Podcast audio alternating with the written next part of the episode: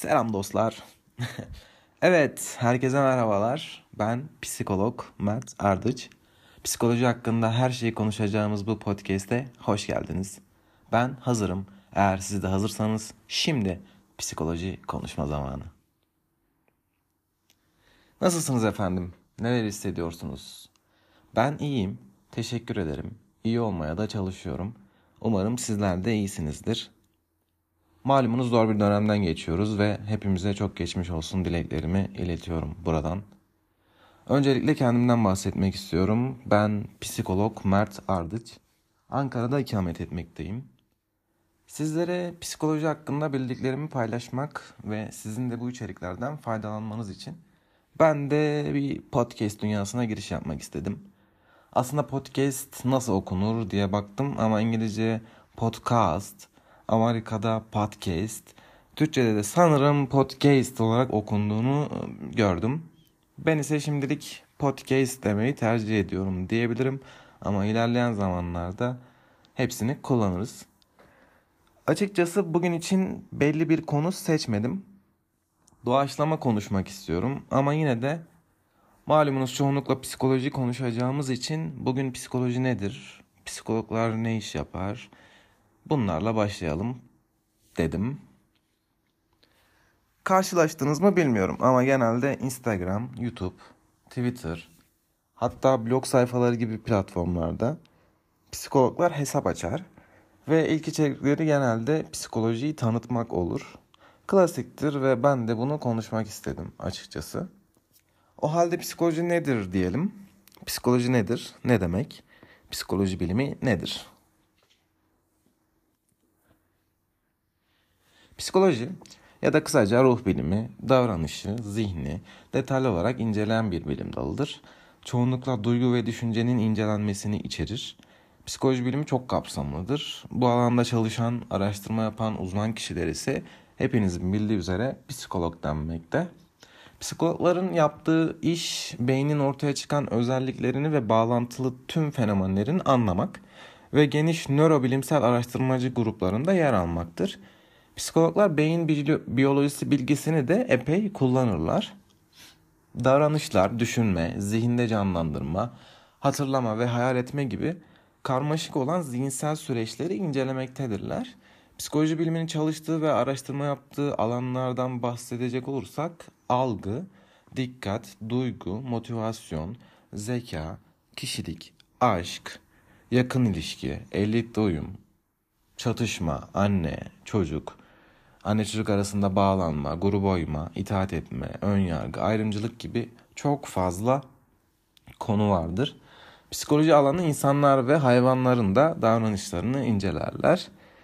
Psikoloji bilimi fen, tıp, sosyal bilimlerle iç içedir. Yani aslında bakacak olursak multidisipliner bir alandır diyebiliriz. Psikoloji biliminin hedefi olarak zihinsel süreçleri ve davranışları tanımlamak, neden ve sonuçlarını açıklamak, değişim ve gelişimlerini kontrol etmektir. Psikologlar deneysel ve korelasyon yöntemler yürütmektedirler. Bu bilgiler insan etkinliklerinin değerlendirilmesi ve düzenlenmesi ile ilgili birçok alanda kullanılmaktadır. Zihinsel hastalıkların teşhis ve tedavisinde, bireylerin okul, aile ya da iş yerindeki uyum probleminin giderilmesinde, sağlık, trafik gibi sorunların giderilmesinde psikolojiden çokça faydalanılmaktadır. Bu arada deprem sonrası yaz süreciyle alakalı da şunları söylemek istiyorum. Profesör Doktor Vamık Volkan'ın Kayıptan Sonra Yaşam adlı kitabında yazmış olduğu Yaslarımız parmak izlerimiz kadar kişiseldir diyerek yaz döneminin hepimiz için ne kadar benzersiz olduğunu çok güzel ama çok güzel ifade etmiş. Yaz süresince hissettiğimiz bazı duygular benzer veya ortak olsa dahi aslında her insanın yası farklı olmaktadır. Yani aslında herkes yaz döneminde belirli evrelerden sırayla geçmezler. Bu durum çok değişkendir herkes için. Bu dönemle ilgili bir başka yanılgı ise olağan yaz döneminde kişilerin kaybı unutması gerektiğine dair inançtır. Yaz dönemi kaybı unutup hayata devam etmek için yaşadığımız bir dönem değil. Aksine kaybı hayatımıza entegre ederek ve bunu beraber yaşamaya e, başlama dönemi diyebiliriz ve bu çok daha doğru olacaktır. Sizce kederi yatsımak mümkün mü? Bence değil. Bu kırık bir kemiği görmezden gelmeye çalışmak gibi mantıksız bir olaydır.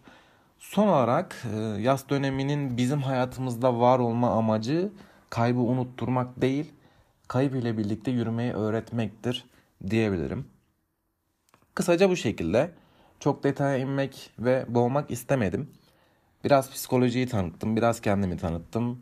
Biraz da yaz süreciyle alakalı konuşmak istedim. Malumunuz depremden e, dolayı yaz sürecine girmiş bulunmaktayız. Yaklaşık ortama bir ay geçti depremden sonra.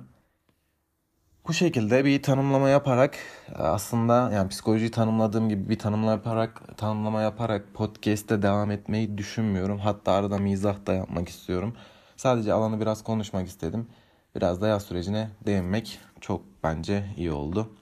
Bana eşlik ettiğiniz için size minnettarım. Teşekkür ederim. Her zaman sevdiğim insanlara söylediğim bir söz vardır ve bunlar üç tane.